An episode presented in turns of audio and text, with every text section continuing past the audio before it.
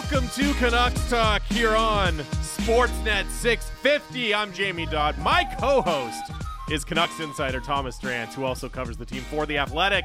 Canucks Talk brought to you by Avenue Machinery and Douglas Lake Equipment. Be a champion on the worksite.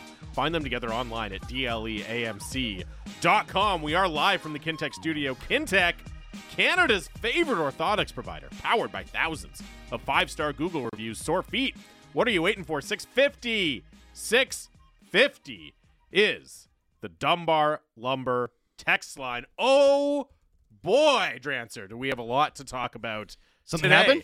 Something happened in the last 24 hours with the Canucks. Uh, one is all Canucks media got a lesson. Do not take this week off. If we didn't, if we didn't realize that last year with the Horvat trade, We knew. do not. You know, it's funny. I will say. So last year we I did take it off. We both took it off. The show Yep. was off the air uh, the week before the All Star game. This year I decided not to, and on Sunday I was like, man, I kind of wish I had. I was like, I don't know. I, Oh, no, I looking knew. forward to it. I knew. I I was Not. I didn't it know that this out. was coming, but like, I. The All Star break's always like a weirdly interesting time for news. Mm. Well, I mean, like the contract extension thing, no, uh, for Alvin, no surprise, No- right? no. You have a chance to sit down, talk it out, right? I get that. Totally. But Yeah, the, the, big two swing big and trade. in a, in a you know back to back years. it- It's a pa- it's a fact pattern now. Don't take this week off. Do Yes. not do it. It's a fact pattern now. Yeah, let's That's go. Nothing excited more exciting than that. No, uh, look, Jim Rutherford likes to jump the market, right? Forget running out of time. this guy sets it. Yeah. and he's done so again. You know, it's it's interesting to me. Like, I actually think I don't think the Canucks view it this way, but I actually think there's additional impetus, leverage to making this trade early. Rutherford likes to make trades early because I think he likes to set the market. I think Mhm. he's comfortable determining what fair value is rather than waiting to see where the prices get. You know, this isn't a guy who who obsesses with like the value of every deal. He obsesses over the fit of every deal. Right. Right? Um very much in line with coach Jigsaw's puzzle guy preferences. And so I think he's comfortable you know, doing the Bo Horvat trade ahead of the market. And ultimately, at the end of it, once the deadline passes, I think it was co- totally fair to say, hey, they might have misjudged the market somewhat on the price of taking long term cap space, Mhm. right? There might be rental returns for, you know, players who are bigger name players, guys like Jake Guentzel that are equal to or less than what the Canucks paid for Lindholm. But ultimately, I mean, do you know who the second highest scoring pending unrestricted free agent right-handed center is Oh, behind boy. Elias I don't Lindholm? even want to think. It's Brodzinski. Yeah. He has 11 points. Yeah. Right? Like in Lindholm's case, he was one of one, and getting the shopping done early from Rutherford's perspective typically is about like giving the guy more time to acclimate, shooting a lightning bolt into the locker room. We believe in you. We think you Mhm. have a chance. Carry yourself like it. But for me, I ain't getting your shopping done early this year, given the massive prize of winning the West. Like everything you can do to juke your chances of finishing ahead of the Winnipeg Jets and the Colorado Avalanche and and avoiding the seven really good playoff teams in the West and instead facing whichever striver from that, you know, mushy Uh-huh. blues, Kraken, Predators. Predators. etc. I mean, we saw it last night. Like, I don't know if you watched a lot of Kings Predators, but the Kings are in a different weight class fundamentally. I don't care how bad their month has been. I don't care about the Dubois trade working out or not. It hasn't. Like, what I care about is you watch those two teams play and you're like, oh, this is different. Fundamentally different. You'd far rather face one than the other come playoff time. And getting Lindholm now, I do think meaningfully jukes like Dom Luszczyszyn uh, upgraded their Yep. point projection by two two and a half points just off the back of this trade. Well, that might seem marginal, but margins mean a Huge ton, for potential standings. a yeah. ton. Uh, without further Given ado, the state of the Western let's get into the whiteboard here.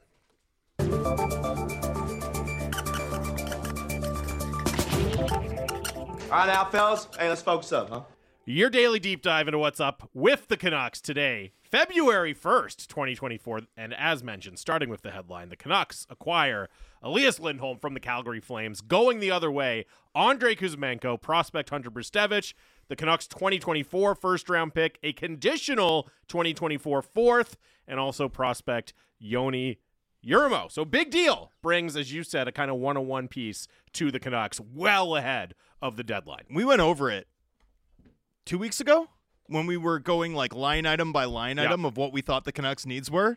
And it was like, hey, boy, isn't it weird that Elias Lindholm fits literally every single team need? Yep. But he does. The fit is just about perfect. You know, one reaction that I sometimes have when a team goes out and buys at the deadline is the old not enough pucks to go around reaction, right? Mm. You get you bring in a high octane offensive player and on paper people are like, "Wow, Rick Nash and Marian Gaborik." And it's like, guess what? Two puck dominant guys Mm-hmm. playing together sometimes works and sometimes doesn't, and it's kind of hard to know until you actually see it. Well, the good thing about Lindholm is even though he's had an off year, and he's really had an off year, I, th- I think it's important to note, right? This has not been a guy that's been at a top line level this season. In fact, I think you could describe it as middle six, even as opposed to second line, right? Middle six being the tactful way of saying third line. Uh-huh. But in a better offensive environment, like this guy is still getting tremendous defensive results. He's still a driver in terms of what he can bring through the neutral zone. He has the versatility to play wing or center. He wins a bucket load of draws and is now Vancouver's only like right-handed centerman with a face-off winning clip north of 40%. Right? Cuz Lafferty's kind of a centerman, but Yeah. has struggled in the circle this year. He's an experienced bumper guy, right? So he can slot in five on four, and the Canucks get an upgrade at the net front, and that you can move Boeser there, where he's been really effective both in the past as a playmaker and of late as a screener. We haven't seen him spend a ton of time by the blue paint on the power play this season, but we've certainly seen him impact a lot of Canucks goals in the dirty areas of the of the ice. And he is day one this team's best penalty killing forward. Like not all that close. Honestly, like he's going to be the first guy. Like I think they can throw Blueger and him over the boards now Yeah. to start every penalty kill. Reduces some of the burden on JT Miller, right? Fewer opportunities to get hit really hard by by pucks, which is important, and will be an upgrade for this team, uh, four on five, which is still you know an, an area where they're about average, which represents a significant improvement. Yeah, the thing with Lindholm, as you were outlining there, is just he you can use him in so many different ways, and I think especially when you make the comparison with Kuzmenko, like that's ultimately what the discussion with Kuzmenko Oh. was. It's just his utility just kept dropping. The number of roles he could fill, the number of situations you could use him in, was narrowing down, and it was looking like it was going to be zero come the playoffs, right? Based on how his usage was trending. Now you get a guy where you like him at even even strength, you like him on the power play, you like him on the penalty kill. He can play center. He can take those draws for you. He can go up against the other team's top line if you need him to. He can play on the wing if you want him to. The comparison I was actually kind of thinking, like, he almost strikes me as a premium version of what Pius Suter has been for this team, right? Where it's like, hey, you have a problem that needs solved in your lineup, put Pius Suter there. You got an open spot in your top six, top six, try Pius Suter out there. You know, hey, we need a we need a fifth guy on power play one. Well, let's see what Pius Suter can do there. Penalty killing. Let's see what Suter can do there. I think Lindholm is a superior version of that. And Yeah. as we talk about, you know, Tocchet being the puzzle guy, this is like a special puzzle piece that fits with every other puzzle piece. You know what I mean? It's This like is a the master card. key? Yeah, this is basically the master key.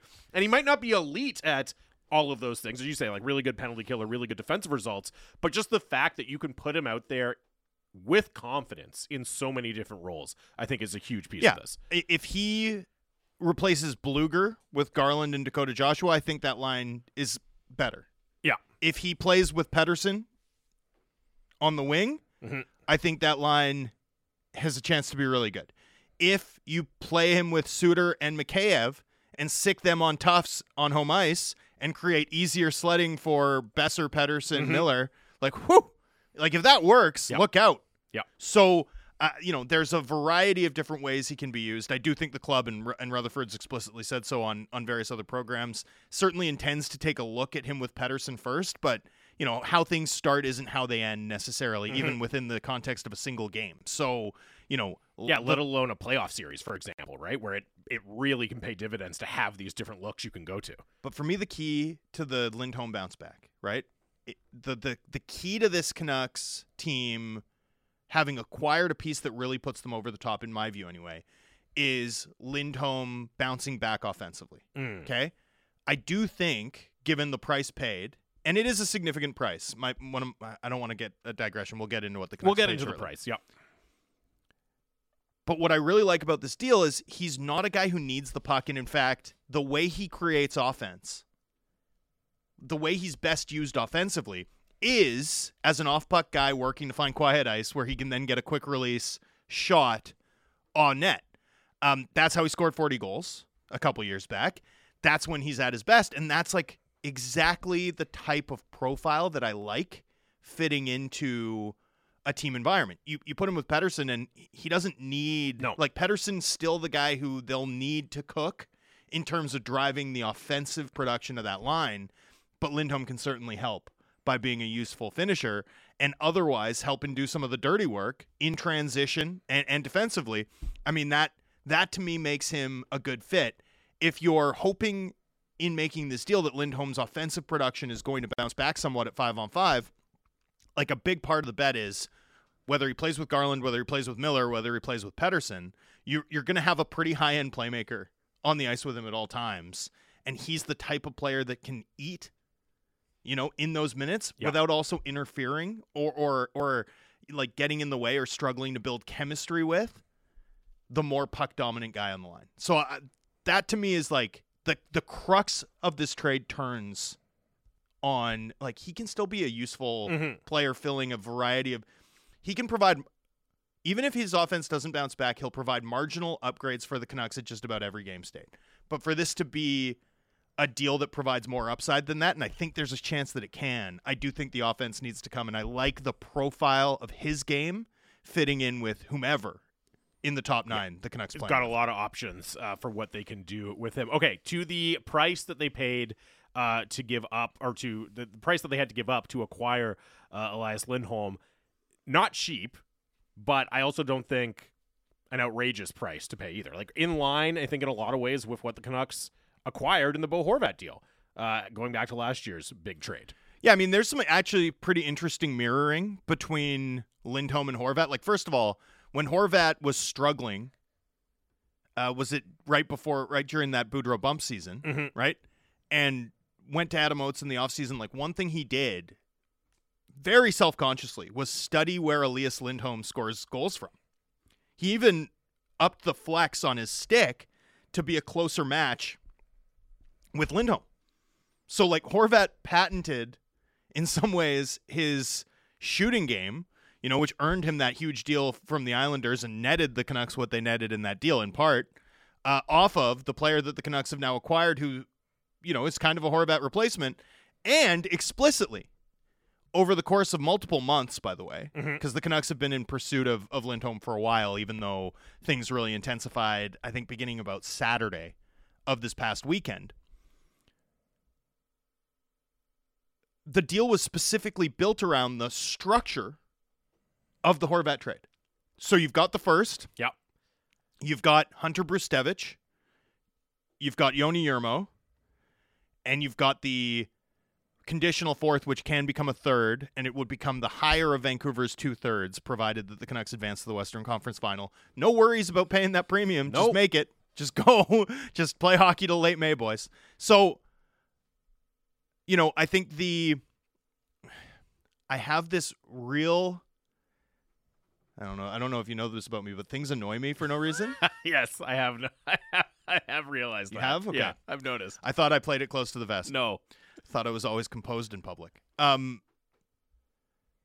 I don't like a player like Brzustewicz being heavily hyped up by a fan base until the moment they're traded, at which point it's like, they're trash. They're nothing. Like Brzustewicz is absolutely uh, look, whether he amounts to anything or not in the NHL is an open question. It was an open question before the Canucks traded him. It's an open question today. What we know is that he's popped in a major way.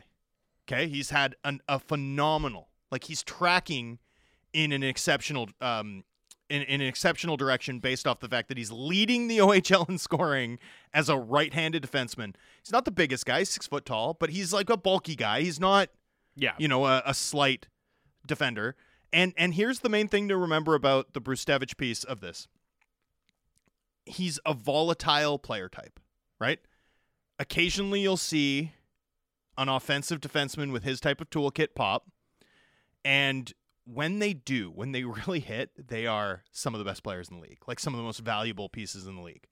But there's also a long list of guys like Boqvist, Mhm. um, Ty Smith, even Brandt Clarke's sort of making a slower adjustment than you'd have hoped, right? But also out of nowhere, you get the Sean Durzis of the world, right? And that's a hugely valuable piece for the Arizona Coyotes. The the question for Brzustewicz is, you know, the the skating side, the defensive side, although he's made big gains there, and then the number one question for this player type, whether or not they'll hit, do they have the baseline level willingness to throw a hit and take a hit? Yeah. At the NHL level against NHL sized human beings.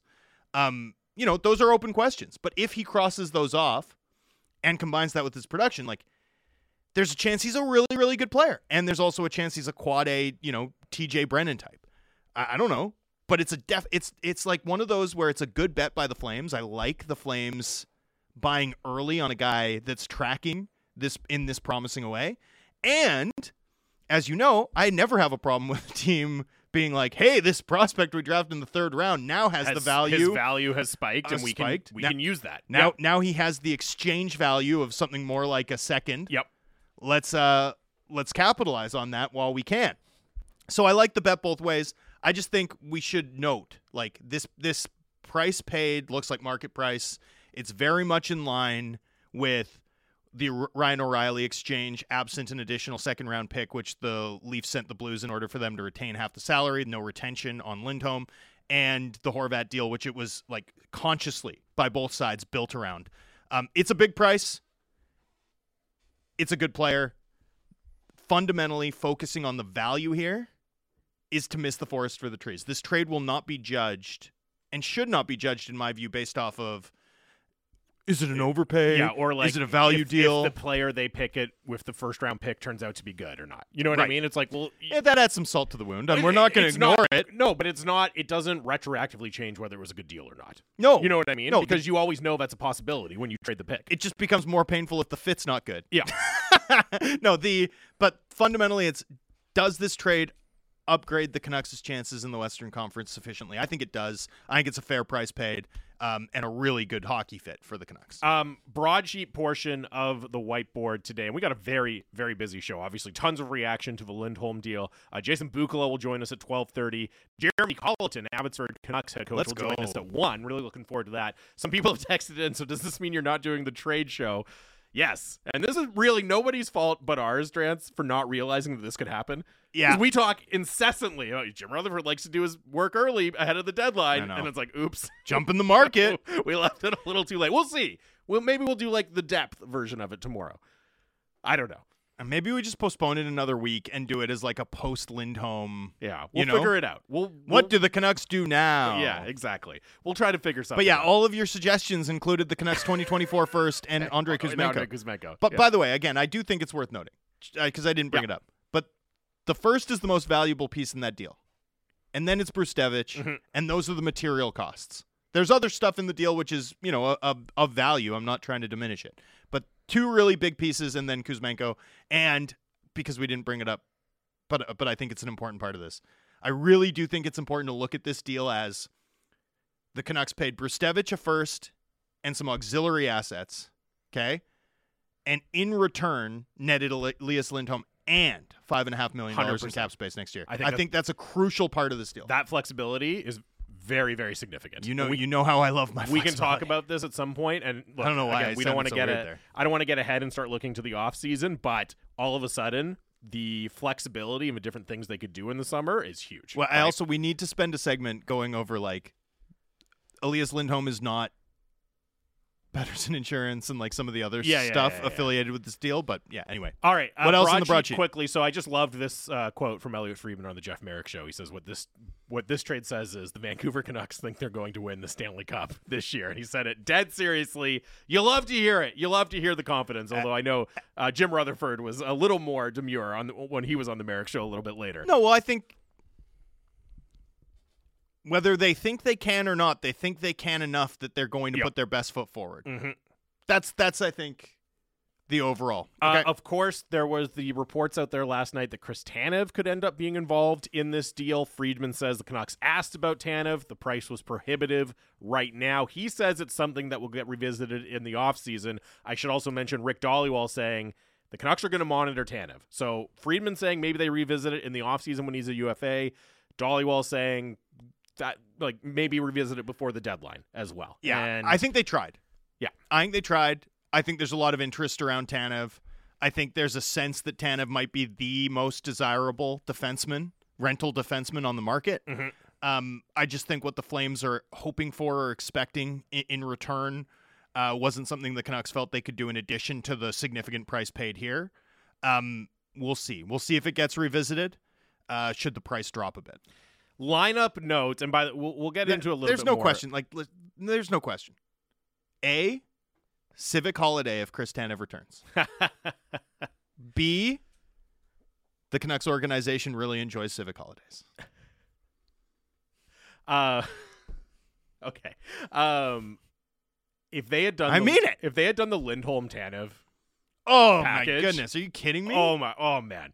A, a- a couple weeks ago, you were off for some reason. I did the show by myself, and I said what Rutherford needs to do is like the Steph Curry heat check, where he pulls up from the logo against OKC and hits the game-winning shot. That would have been the heat check right there. The Lindholm Tanev package deal, six weeks out from the trade deadline. Yeah, that would've been Oh awesome. man, that would have been absolutely amazing. Uh, quick lineup notes. The only thing I'll mention is that Jim Rutherford said uh, in a couple of different venues that he's talked to Rick Tocchet and he suspects suspects that Elias Lindholm will play with Elias Pettersson at Yeah. least to start. But Uh, obviously, I think there's a little bit of doubt on that. Like, I think it's very much like make no mistake, Rick Tocchet's going to make his own decisions. But yeah, I think in in your mind's eye, you trade Kuzmenko, who was supposed to be Pettersson's running mate this season. That hasn't quite worked out. Mhm. Canucks have a new running mate for him. Uh, playoff forecast, as you mentioned, Canucks odds get a boost in Dom's model here because of this trade. They're now up to a 64% chance to win the Pacific. Edmonton's at a 29% chance. That's a pretty big gap right now. It's the highest it's been all season for the Canucks. When it was what 33, some- 33 like 57 Yeah. yeah So so, that's a 6% meaningful yeah. that's like very very What meaningful now? What are their Stanley Cup odds at? uh, still 5% which i Oh think no, is that's up, up four That's up one. yeah up That's that's meaningful. uh, 91 Remember that chance. model cannot quit the Edmonton Oilers. Yes. So until the Edmonton Oilers are have a stake through their hearts, are dead the model is never going Yeah. to rate the Canucks as like having a commensurate chance with what we might expect. Yeah. Uh, just because the model is like very, very confident that Edmonton's the best team in hockey. uh, 91% chance overall to have home ice in the first round for the Canucks betting odds Let's go. Um, new odds posted now that we have our assignments in the NHL skills competition. let's go Okay. Overall, NHL skill champion, uh, skills competition champion, Connor McDavid is favored at six and a half to one, followed by Cale Makar at seven to one. okay Quinn Hughes comes in at nine to one. Pettersson comes in at nine to one, and JT Miller comes in at ten to one, ahead of William Nylander and tied with Auston Matthews and Leon Draisaitl. Pretty good company. yeah very good company One timers. There's a one timers competition. all right Pastrnak is favored along with Matthews and Draisaitl all at five to one. Pettersson six to one. I don't know. That guy can wire a one timer. absolutely he can NHL All Star Skills accuracy shooting winner. Draisaitl, Pastrnak, and McDavid are favored again at six and a half to one. Quinn Hughes nine nine to one. JT Miller eight to one. Uh, Quinn Hughes has the longest odds in this competition, along tied with Cale Makar. Now this one's the good one. Hardest shot winner. okay Now remember, the NHL no longer brings defensemen to Right. the NHL All Star game. It seems well Cale Makar and Quinn Hughes but yeah this is a forward dominated category here there's a there's a few rovers. Elias Pettersson favored to win the NHL hardest shot competition, plus 150. Hard to make money off Elias Pettersson. So if you want to make money off someone, JT Miller is second in has the second shortest odds in this category, plus 350.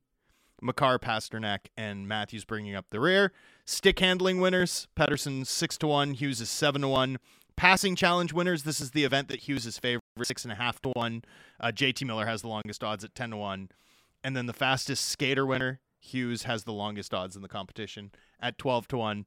In fairness to him, McDavid, Barzal, I and mean, Cale Makar yeah. are all competing. McDavid is prohibitive favorite, I, I would think there. Where's your Where's your regional pride, bro? Come on, it's Connor McDavid. Coquitlam's Mathew Barzal. Let's right, go. Sure.